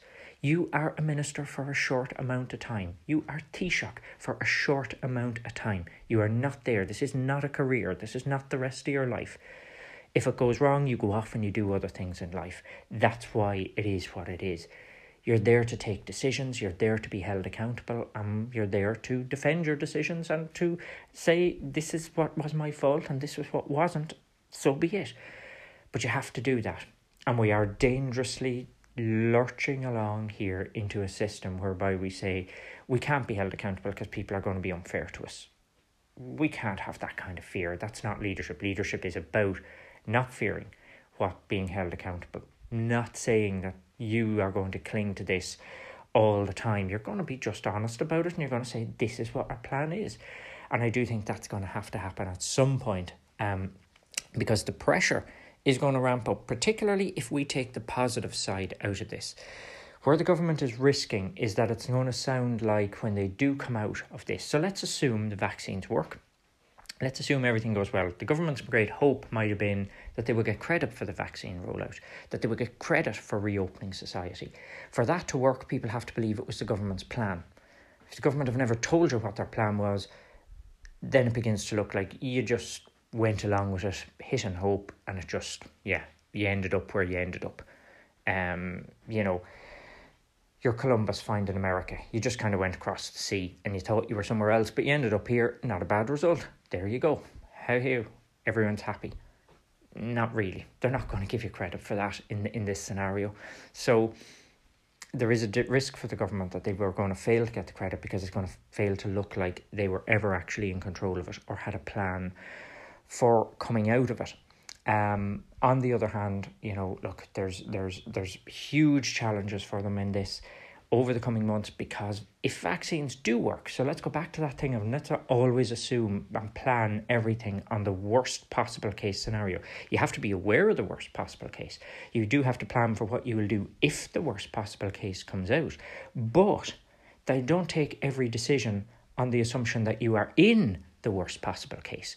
Because what you need to do now is like figure out how do we get out what is likely to be the most likely outcomes here. How do we take decisions on that and start preparing for them? Um, because let's put it this way: if vaccines actually work, and we get to May and the government is still talking about, well, let's keep the lockdown going, let's keep lockdown, and you are looking at news reports every night. And let's just assume for a moment a situation where all vulnerable people have been well vaccinated, all people with underlying health conditions have been well vaccinated, uh, and that has all taken effect and they've all been their necessary couple of weeks afterwards. And you are then looking at a situation where you still have case numbers, but every night you turn on the news, there are zero deaths, zero deaths, zero deaths, zero deaths, zero deaths. The narrative will then change, and people will start saying, Look, we know people get this, but people are not dying and if they're not dying, then this is no different to whatever is any other disease that happens or occurs. And yes, there are long term effects of COVID. I know, and there are all of those things. We don't want people to get it, but that's where the narrative is going to go. People are going to say, look, you can't keep us all closed up for this forever. And then it becomes, well, the government was forced to reopen rather than the government planned to reopen. And that's the danger they're going to find themselves in in, in coming weeks and months. Now, for something though completely different. So let's move on from COVID. What else was in the stories? The big story, probably this month, I think, was about Leo Varadkar and the leaked documents um, that were, were given to a friend. Um, what does this mean for the Taoiseach? What does it mean for him as he moves into the role of, of Taoiseach, where he is, is looking to again? Uh, interesting, just aside on that, isn't it funny how uh, comfortable Leo Varadkar has become with, even during joking during the week about how when, when there was um, Karen Corla had mistaken one TD for another, and Leo Varadkar felt quick enough to quip, you know, uh, oh, don't worry, sometimes people mistake me for the Taoiseach. Um, you know, uh, uh, he, how comfortable he is with that, how comfortable he is that, yeah, people still sometimes see Leo as the Taoiseach, and that's a, an okay joke just shows, I think, where leadership is at this that, that you know the office of Taoiseach is now uh, no longer seen as the ultimate authority post uh, because it's just in transition at the moment. Um, and there is a sense of that, a very strong sense of that. It's interesting.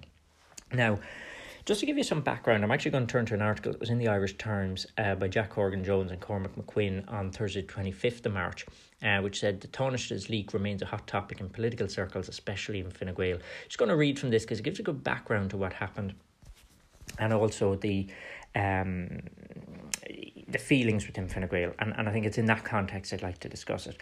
So in this article, they say, quote, Uh, what I'm saying is it's not going to arise, said Taoiseach Leo Varadkar on the prospect of charges being brought against him on the back of the Garda investigation of his leak of a GP pay deal in 2019. Speaking to LMFM's Michael Reade on Wednesday, Varadkar said, That's not something I'm considering. I don't believe it's going to happen. He added, It won't be distracting me from my job, nor is it distracting anyone else in government. We're very busy doing the people's business, and that's what we're paid to do. While the Taoiseach might not be distracted, the leak remains a hot topic in political circles and in Fine Gael in particular. Fine Gael prides itself on being the party of law and order, said a party insider. Gardaí are investigating allegations that Varadkar improperly leaked a confidential copy of a proposed new GP contract to a friend, Dr. Maitiú O'Toole, in April 2019 when he was Taoiseach. The contract contained details of the deal the government had provisionally agreed with the Irish Medical Organisation. At the time, Dr. O'Toole was president of the National Association of GPs, a rival organisation representing GPs that is now defunct. Varadkar apologised for his actions in the Dáil and survived a Sinn Féin vote of no confidence. He insisted he had not broken the law and defended his actions by saying he had circulated the contract to encourage any GP members to agree to it. It is understood that the focus for the Gardaí is establishing whether a criminal offence was committed under the Criminal Justice Corruption Offences Act 2018. There are undoubtedly concerns at a senior level in Fine Gael over the impact of the Garda investigation. It has provided ammunition to the opposition, it calls into question the Taoiseach's judgment, and it compounds what some argue has been a stuttering term as leader not marked by any particular electoral success. However, the politics of the ongoing fallout from the leak are not straightforward. Talking to backbenchers and junior ministers, both privately and on record, reveals a more complex picture. The Irish Times saw comment from 29 backbenchers and ministers' estate. They were all asked two questions. Should the Taoiseach step aside if he is charged with an offence following the Garda investigation? And do they believe Fine Gael has been damaged by the controversy?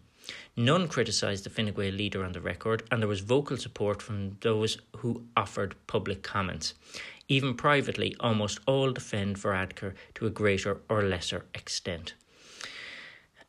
End quote. Now it goes on to talk about some of the things that have happened within um, the the uh, party and what people are saying about it, and the issues with Frances Fitzgerald before. I think there's a couple of things that I just want to touch on from that piece this thing has kicked off for Leo Varadkar, and I don't think he does sound particularly worried about it. He is, however, in a very tight situation because it's not good to have a Garda investigation hanging over you, uh, even if it finds nothing. Um, as I said, there this Fine Gael thing of being the party of law and order, all that. It just it's not sitting easy. It would be different for Leo Varadkar. It mentions there that his stuttering start as leader with no electoral success it would be different for Leo Varadkar if this was a leader who had got a huge election victory. Uh, if it was a leader who was seen as being, you know, maybe a little bit maverick at times, yeah, but has some huge successes behind him uh, in his departments. Really big impacts, really big successes. Again, going back to that thing, you have to have something to put the gold star against and say, listen, may not be great in all these things, but I've been astounding here and here don't think Fine Gael have that sense of Leo Varadkar. They were promised much with him. He has not been the great media revelation that they thought he was going to be, that was supposed to be a change from Enda Kenny. He's not been this wonderfully astute electoral guy who is rolling out his ideas for electoral attack of elections and, and, and uh, organisation right across Fine. Not really seeing that. He hasn't come across as somebody who's particularly dominant as a leader uh, as somebody who would be feared or indeed greatly loved in any way. He's just Leo, yeah. He's he's there to do a job. He's a product. He's created for this, but you know, well marketed. But what is he? Is is when does Leo lose his head behind closed doors? When does Leo get upset? When does Leo, you know, get annoyed about things? When does he feel really passionate about some things? When does he drive things through? When is he that motivational force in the party? They're getting a sense that none of that's there. It is increasingly this product kind of view of him, and that's damaging for him because in this kind of scenario, it's been stuck to, yeah, you know, here's a kind of a slightly maverick move, but we can't even hide it behind, but that's Leo. You know, at the same time, he cuts corners sometimes, but he really gets stuff done that's not what they're seeing here, and that's part of why um they're they're they're they're annoyed about this and maybe doubting it. And he has, of course, opponents within the party who are going to doubt it. Continuing on in this article a little later on, it says, quote, on the leak, many in the party, while not dismissing it, accept Varadkar's argument that his actions were in the national interest. He did it with the best of intentions, said one TD. When pressed, TDs acknowledged there had been damage. If there was an election in six months to a year, it would certainly impact on electoral support, said one. Another called it far from ideal and a bit of a distraction. When any issue arises, you're always concerned, says a third. No matter what happens, damage can occur, they added. Fine Gael deputies are uncomfortable when asked what should happen if Varadkar is charged. Many prefer not to discuss it at all. All who addressed it said they do not believe it will happen. However, some believed that if it came, it would bring unbearable pressure on the leader. If anyone was charged, a file would have gone to the DPP. If they determined they were taking a case to court, he'd have to step aside, said one TD. Another, when asked if he would have to step aside if charged, bluntly said yes. Some of who said it would only be considered at that time if it arose. Of the 12 TDs who spoke privately, they believed Varadkar would have to step down if charged, and another three said he should stay, and another refused to answer, and five did not outline a definitive view. End quote.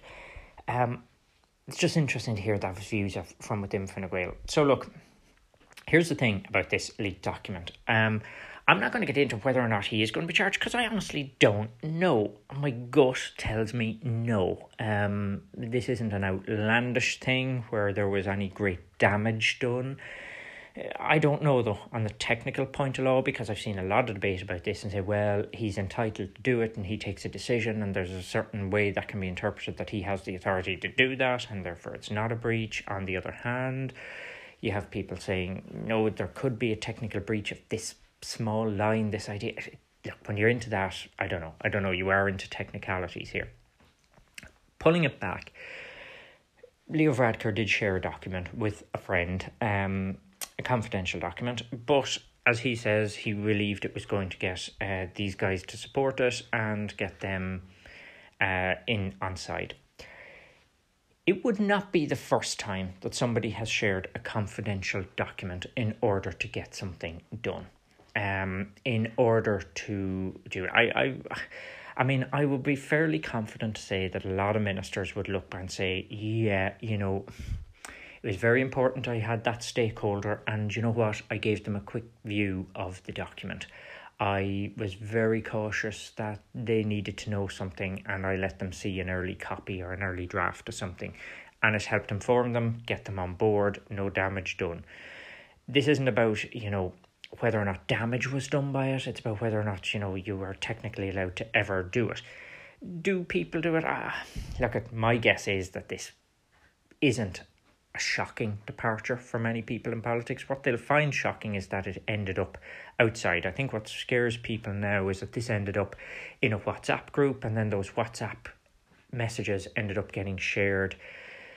Um, and that's just modern world. Uh, whereas in times before it would have been here, you know, have a look at it and then, you know, off you go and memorize it and you just tell people face to face that they've seen it the pictures of it, the documents, oh, that's that's just leaves a record that is a little bit harder uh, to, to go around and, and justify. But look, at that's what happens. I, I would suspect there are a lot of politicians who are saying, mm, look, this isn't outlandish, but it does mean we have to be very careful who you trust and who you give information to and what's handles that information, where it goes, and possibly will encourage many never to breach any kind of rule of it again. And you might say that's a good thing. On the other hand, some might say, yeah, but there are times when it'll have to be done. I mean, I'm sure during the likes of the peace process, there were lots of documents shared. Indeed, you know, I remember a row between Albert Reynolds and John Major um, during the peace process because John Major suddenly revealed at one point that he was having secret talks with uh, the provisionals and he hadn't been clear to the Irish government about what those talks were. Um, and Albert Reynolds said to him, You're supposed to be my friend here. You know, we're, we're supposed to be open about this. You know, because I need to know if you are revealing or showing them anything coming from our discussions, that kind of thing. That, you know, it's hard to believe that it would never happen on the margins of EU things as well, that there are documents that are shared to special interest groups say, Would you be happy with this outcome? Do you think that would work? And here you go. And they're able to say, Yeah, we could take this, but you need to change that line. certain things like that, uh, I'm sure happen, and I think that's probably the way a lot of politicians are viewing this.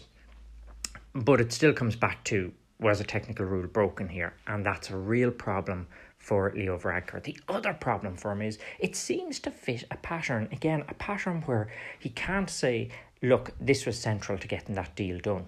their support was absolutely vital. And I got them on board and they came in and we got that deal across the line. And this was essential to it. That's what I do. I got stuff across the line. And he doesn't have that reputation as a minister, certainly not yet. And that's problematic for him because then people go, what, What's the purpose of sharing the document? He says it was with the best of intentions. Did it deliver? You know, are, has he delivered big things here? Is this a guy we look at and say, yeah, he's probably done the same in other areas, but you know what? This is how he gets stuff over the line. They're not getting that sense. So I think that is a problem for him. There's also a problem that it tends to be a sense he has now got a reputation within government, within his colleagues, within Fianna Fáil, his coalition partners, within the media, that Leo Varadkar does like talking to the media. He likes leaking documents. He likes telling people what's going on behind the scenes. He likes having these leaks of what the next decision from government's going to be and where's your he doesn't do he likes being on that inside track. That's the impression people have got of him. And therefore it seems to fit a pattern. You've had this thing on Twitter, hashtag Leo the leak and all this kind of thing. It fits a pattern, it fits a narrative about Leo Varadkar now, and that's particularly difficult for him as I say, I don't know what's actually going to happen with that situation, whether or not he's going to be charged. But here's what I think: if if if he is charged, as as was put there, I don't think Leo Varadkar survives. Um, if if it goes that far, I think it's damaging enough and does cause serious questions among a party that's probably beginning to wonder should it change leader anyway. I think there's a growing belief in Fine Gael that you know, Leo's not necessarily the leader they were looking for, and that they might, you know, at, at any kind of encouragement, jump ship with him and move to somebody else. On the other hand, you know, if he's charged, I don't. I, I think people just move in mass and go, no, no, no. Look, he has never really performed for us. He's never been the great leader, and we don't need this. Good excuse for him to just move now. So, I think uh, if if that scenario transpired, he was gone. Do I see it happening? My gut tells me no, he won't be charged. That this is getting to a way too technical point for them to actually find something, but I don't know. Um, if he's not charged, I think he continues on. This will be put behind him, but it will always be part of that narrative of leaking and you know talking to people and friends and not really being, I suppose, that serious politician. And, and you know, all through his career, I've always said this with Leo Varadkar, we would love at some point to look at someone like Leo Varadkar if you were you were in that mold shaping backroom team and go, look, what this guy needs is gravitas. And we have to be able to give him that gravitas. He's got lots of other quirky things that he goes, but that's all we see. He absolutely needs that hard, gritty, tough gravitas, and we have to create that with him. Um, this just does nothing. It just does again puts in the politician that doesn't have gravitas, but says, "Ah, yeah, yeah, there's the document. Have a look at it." That kind of thing. That's the danger, um, and I think that's why it it will be damaging for his reputation. Across the way, though, in Fianna Fáil, things aren't looking any brighter. As we said at the outset, Fianna Fáil down at 11% in the polls. Micheál Martin this hasn't been the dream um, that maybe he had hoped it would be uh, as Taoiseach. I think Micheál Martin realised the dream by becoming Taoiseach. I think he was scared to take that leap that would have brought him in with Sinn Féin as being a little bit too wild of a move. Went in with Fine Gael, I think hoped that this government was going to achieve great things, particularly coming out of COVID, and that it would be some thanks for it, and he would finish his career on a relative high of having been you know, someone who brought Fine Gael and Fianna Fáil together, and Fianna Fáil would be, you know, back as a force and thanked for that, and he'd be, you know, great leader in that time. It hasn't transpired like that at all. Uh, look at Micheál Martin continues to suffer from the thing. There's a lack of recognition uh, within it. There's still, as you say, that Leo Varadkar feels quick enough to quip that people mistake him for Taoiseach, and, and, and it is an ongoing joke everywhere. Uh, he is on a time scale, a wind down time scale, unfortunately, for his his uh, term, which leaves him in a very difficult position. But on top of that, his performances as leader has not been marked by urgency. It has not been marked by somebody who has, you would think that coming in on that limited time scale, you would think that coming in at this point in crisis, you would think that having waited his career through it, this was the moment you go, I'm a man in a hurry. And I'm a man in a hurry to leave a mark and leave a legacy, and these decisions have to happen. And if one thing would mark that term would be urgency, drive, real ambition Instead, it's been marked by caution, a little bit of indecision. Uh, steady as she goes, lads. Be careful now. You know, let's just be calm, let things play out, see where we get to, assess, assess, assess, assess, and then when we can do no more assessment, we'll ask somebody else to assess it. And then we might eventually come to a negotiated compromise decision. Um, and that's the impression he's had. And I think for Fianna Fáil, it's become just too much. I think the polls are, are a disaster for them. If this government was not in the COVID situation, it would already have fallen. Um, that is my honest view. I don't believe the government would be in place. Only they just don't know how to fight an election uh, during COVID. So they certainly don't want to fight a media only election. Uh, Fianna Fáil needs boots on the ground they're hoping those boots are there. At 11% in the polls, maybe those boots aren't there. And that's the really scary thing for them. Um, when they come back from COVID, what's left of political organisations? To me, political organisations do depend on that social aspect, that mixing, that friends, that everything else. A lot of that's been gone for over a year now at a time when a party really needs to bind people together. I'm not sure. I'm not sure. I think people may have drifted, and, and that's a real danger for an organisation like Fianna Fáil, who are built on, on those uh, foot troops. So you're getting a little bit of Fianna Fáil TDs talking um, about a revolution, if you like, within the party. The only likely name to come up there is Jim O'Callaghan because Jim O'Callaghan was smart enough to at least go, I'm not being part of this new deal you're putting in with Fine Gael. So he wasn't going to be tainted by it. That has left him possibly the front runner for it. Is Jim O'Callaghan the answer? I don't know though. I still don't think that the rest of Fianna Fáil, I think, would probably wish there was somebody else who had taken that decision. I still don't know that they feel comfortable, that they feel close enough to Jim O'Callaghan to really feel he is the leader. Although I think what is there, whatever remains of their organisation, is probably feeling that anybody, it'd be better, at least at this point. Um, and it's a tough decision for them now as they prepare to go in and be subservient as they will see us to Fine Gael for, for a term. Other people that are within the mix, there's the talk of Barry Cowen making a comeback, possibly to support Jim O'Callaghan. He would be a kingmaker. He would be important if he does support someone like Jim O'Callaghan to give him that rural strength, that rural block. Barry Cowen, though, had just bring baggage, baggage after all that went with his own resignation and the fight went, went with that.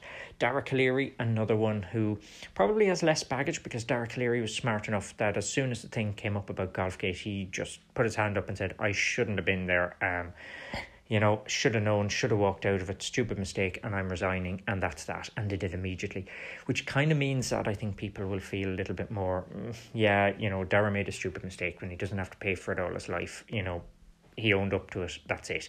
Because he didn't fight tooth and nail about it, it gives him more of a chance of a comeback. Um, but really, when you look across it, do you see big leadership names and figures within this party? Probably not. It's not the party it once was with you know masses of talent.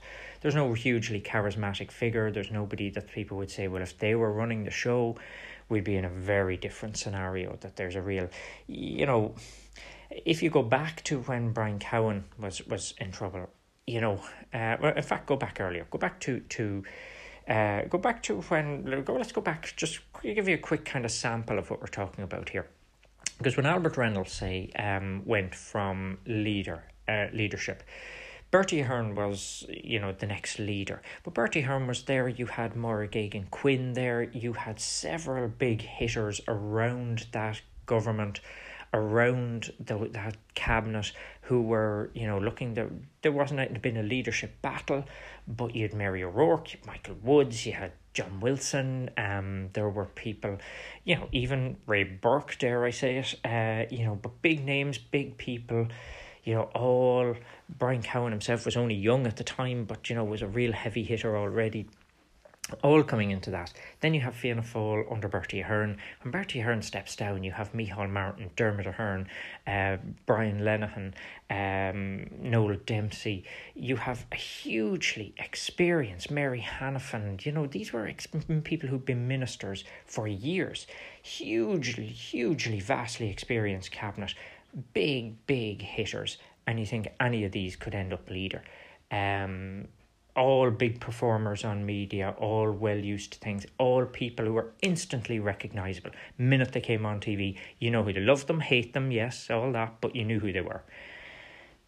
There's a difficulty for Fianna Fáil. They don't have that recognition right now um, across the faces in the party. I think even within Fianna Fáil, people would struggle to name their entire front bench, and you know uh, that's that's not a good place to be.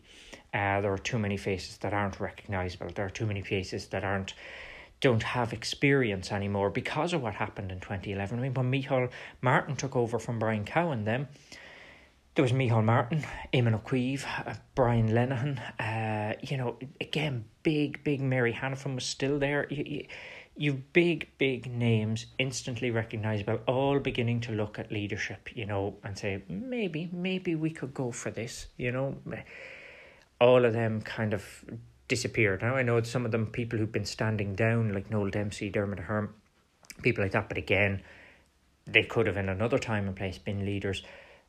All of that puts you then. You look at the current Fianna Fáil and think it's not just you can't take three or four names. You're struggling for one. Um, that really you look at and go. There's experience. There's power. There's gravitas. There's the person, and, and that's the problem for Fianna Fáil. But I do think they're very soon in that position, and I think as Micheál Martin comes to that closure on his term as Taoiseach, it gets more and more dangerous. He's more and more, as they will see it, lame duck, and that's going to make a rocky ride in government. As I say, if COVID wasn't there, I think these guys had already begun for an election. Meanwhile, over with the Greens, they have been yet again having fun uh, with their, their experience of government. Here's the thing with the Greens Green started out, um, a, you know, as a party that was opposed, it seemed, to everything. They were a party throughout the 90s, early 2000s that just seemed too wild out there. Now, as the environmental debate gained traction, they too were suddenly realised these guys aren't so wild anymore. Uh, they're kind of becoming mainstream views, and, and that was really positive for them. They came into government uh, the last time and were met by the financial crisis at a time when they said, you know, we're ready for government, we're going in here, we're going to make the new kind of green policies. They didn't get to do very much of that. Um, and equally, once they were in there, they really struggled with that power dynamic. Kind of understandable at that time because, look, they were new. They'd never been in these cabinet situations. And to be honest, most of the existing cabinets haven't even seen anything like this it was part and parcel of why they got swept aside after the election, but they didn't manage to really show they were bringing something new to politics at that point. They've rebuilt them. People kind of been a bit understanding about that experience. They've come back into government yet again at a time of uh, crisis for the Greens uh, and, and world crisis. Again, when COVID is there. Now, they are having an impact because climate change is such a big issue for people. Climate change is a big issue in politics, and they are there, and they are probably making a little bit more impact this time as regards environmental policy, which is, of course, what they're there to do. And they need that. Eamon Ryan needs that. He needs to prove the Greens being here did something for the environment because this is one shot. We've we sold everything and getting in here. We have to prove it works. Now, on the other hand, you do look at the Greens and you think again, what has happened over that time? They have pretty much transformed themselves from the previous party. They lost a lot of the experienced people who were kind of seen as being uh, tainted in some ways by the experience of government, so that they've really only got Eamon Ryan sitting there left, and they've got a whole load of new faces, a whole load of new people. Unfortunately, here's the deal with new people and parties and things that come in. Everybody thinks well, if we have a new party and if I go into politics, I'm just going to do the right things by the right people. And it's that's all you have to do. I'm going to be honest and I'm going to be true and I'm going to be good. And in politics is this quagmire where everything's grey. And it's never just that simple of there's a right and a wrong way to do it. and that misty eyed, wonderful idealism that is necessary in politics but has to always be tempered by to get stuff done, you have to bring people with you. Um, and the Greens are really struggling with that. They're struggling with it internally. They're struggling with Eamon Ryan's position as leader. Eamon Ryan is not really differentiating himself from the other two leaders who seem to be just doing their own thing, and Eamon's kind of brought along for fun. He needs, he really needs, he has been having some success in the, the, the environmental side, but he really needs able to sell that. And unfortunately, it's also hitting at a time when Eamon Ryan, for some reason, does not seem his energetic self he doesn't seem like the man who's on top of things and really driven by it. And I think that's affecting him. I think look, it's a tough job, and and I think at this stage of his career, he is finding this a bit of a slog in government right now, and he needs to reinvigorate that, um, because it comes across. You can kind of see it in him.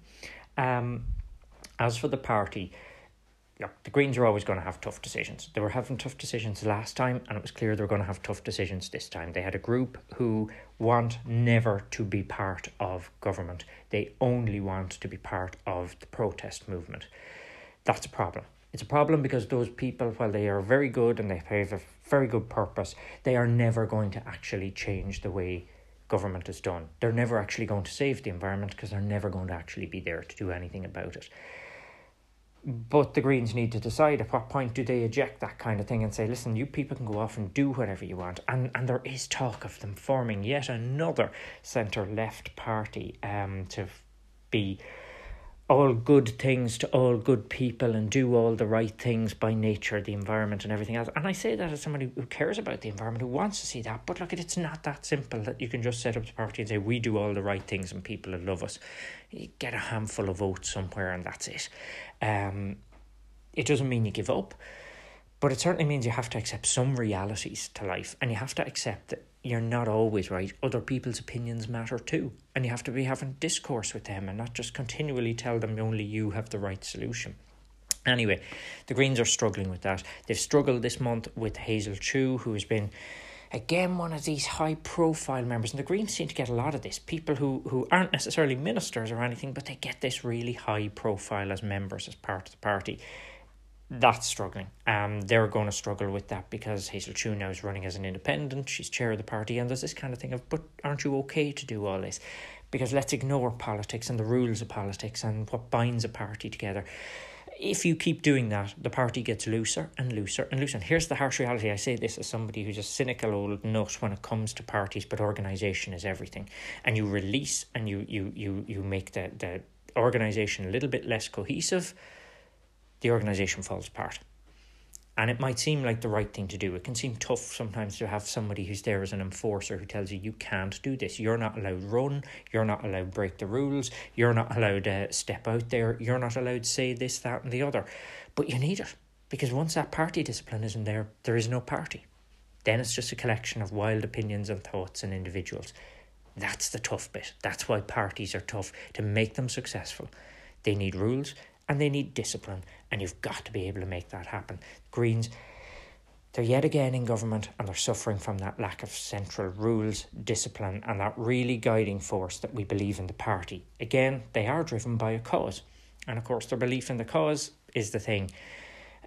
But also, there seems to be quite a lot of belief in self and me being the person there. And the idea of being subservient to the party and going well it's not what i would have done but i'm still loyal to the party and i stick it out and i sit here and i put my hand up and say i never voted for this but i'm still a Green because we have to get stuff done that's it that's always been lacking i think in the likes of the greens.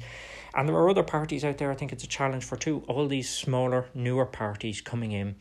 It's a challenge, a challenge to actually enforce that discipline to a point where people go, yeah, this party is me, and I obey the party and I go with it through thick and thin. But if you don't have that backbone, parties do eventually just slip away in that electoral maelstrom when it hits. Uh, and that's that's going to be so. I think the Greens possibly are looking at another split. I don't see much hope for a new Green Party, an alternative Green Party, a continuity Green Party look, we've got so many parties of the left. Again, you've seen efforts to try and bring some of those together. Paul Murphy's been uh, as, as part of that uh, recently. They need to come together if there to ever be a force, but they need to recognise that to bring them together is going to require discipline as well. Um, And that requires that you have to swallow your pride sometimes and go along with tough decisions you don't agree with. If you don't do that, you're always going to have a problem. Um, on the other hand, uh, one comment was made to me this week which said um, somebody questioned Sinn Féin riding so high in the polls uh, while they were uh, on the anniversary of the Warrington bombs. And this was something that came up a lot in social media with commentators talking about the Warrington bombs and, you know, people for or against Sinn Féin either taking offence at what was said or not. Here's the thing. Um, First of all, let's be clear about things like Warrington and the history. We've a difficult history in, in Ireland. We've a difficult history that we always have to own up to. Um, in indeed our own independence, there were a lot of very nasty things done, um, and in our own civil war, nasty things done on all sides, um, and nobody is is covered in, in glory from it. Uh, in the Troubles, there were horrific things done, and Warrington was one of the most horrific. And one of those things I think that people have always felt that even if they were sympathising at some level with the IRA cause, they really struggle to sympathise with innocent people being killed in a shopping street. Um, there were even those within the IRA who struggled with that idea, those campaigns against uh, innocent people, as it was seen they're all difficult. There is no excuse for what happened at Warrington, no excuse for what happened um, at, at that time. Why would it be a thing today, is the question. Uh, and of course, because some people they say, well, you know, Sinn Féin were there. They were they were back the IRA and doing this. I'm going to tell you one thing though. This isn't about Warrington and it's not about the kind of thing. It's about how people deal with this um, politically now. Uh, because I think the question was asked how does Sinn Féin get on so well in the polls?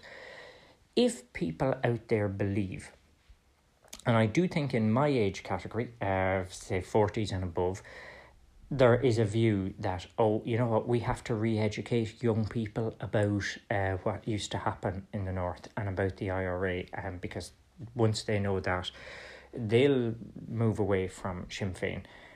If you're of that opinion, let me tell you now, I think that's nonsense. I think young people are well aware of what happened in the Troubles in the North. They're well aware that the British Army did horrific things. They're well aware that the UDA and UVF did horrific things. And they are well aware that the IRA committed some of the most horrific crimes uh, in, in its term, um, a terrorism campaign in Britain and in Northern Ireland, they have no doubt about it. They've no doubt. They know that Gardaí were shot. Um, you know, innocent people were bombed. That's, but they know it happens in a context where they believe there were wrongs on so many sides, and it's not their issue. It did happen 20 years ago, 30 years ago. It shouldn't be forgotten. We should be against violence, and young people are against violence. But they're looking at a Sinn Féin party that's, you know, these guys aren't going out and saying, yes, well, we want bombs and we want to be back bombing or anything. They're saying the exact opposite. So if you think going back over that history is going to erase Sinn Féin's uh, support base in any way, shape, or form, then you're to me you're living in cloud cuckoo land. Sinn Féin's support base is built now on the fact that it is it was a party who um, in the early 2000s was kind of attractive to some simply because it was different and it was that gunman in the field. So there were certain people actually attracted by the links to IRA and nationalism in the North and the ballads and all that kind of thing. It made a certain support base, but it plateaued. It got a chance in 2011 to make a breakthrough. And it got that chance because establishment parties had as people saw it, destroyed the economy, and they were looking. People were looking for something else. Sinn Féin came up a little bit in the polls, not astronomically. What should have been their golden era of, of their perfect ground for them to come to power, they didn't. And again, they got a little bit of support where some people went, yeah, well, I don't think Sinn Féin are too bad. They got that, they held it. But again, by 2016, it looked like they plateaued to being the kind of half party. Maybe they were getting that left wing vote, but they still weren't seen as solid on business or anything else.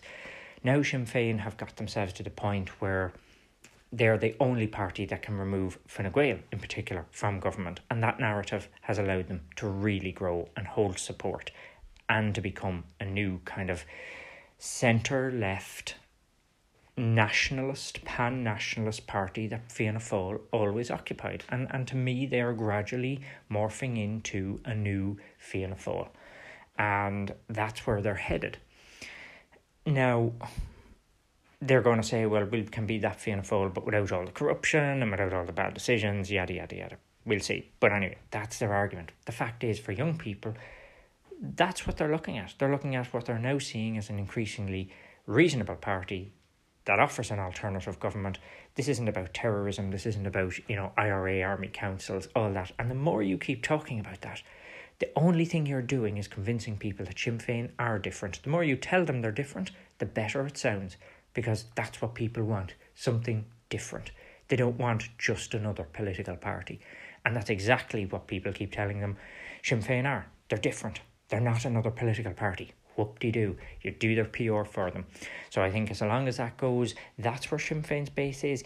We have to move beyond an obsession with the IRA.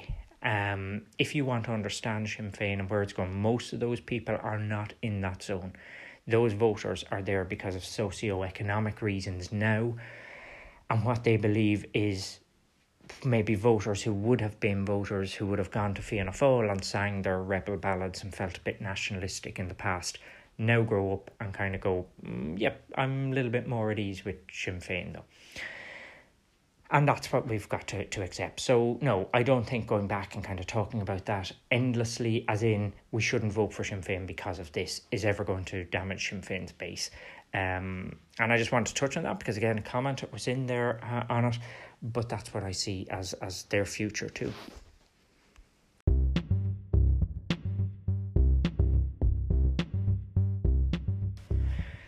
So that is it for this week. Another big roundup of the main news stories and a little bit of a look at what maybe drove them sorry, it's been a, a long one again, but uh, it's worth it to go into so many issues uh, all at once. And uh, thank you again for listening. If you agree or disagree with anything I've said, you can, of course, catch me on Twitter at Johnny Fallon. That's at J O N N Y F A L L O N, uh, where I would love to hear from you. And if you like the podcast, please do share it, spread the word, tell people to listen in.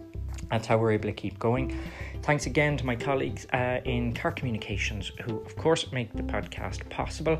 And uh, I want to thank all of you. We'll be back with uh, a new uh, edition of our referendum series uh, coming soon, uh, looking again at the story of Ireland's referendums and how they have shaped our society. So, thank you again for listening. Stay safe out there, and we will be back with another news roundup at the end of the month.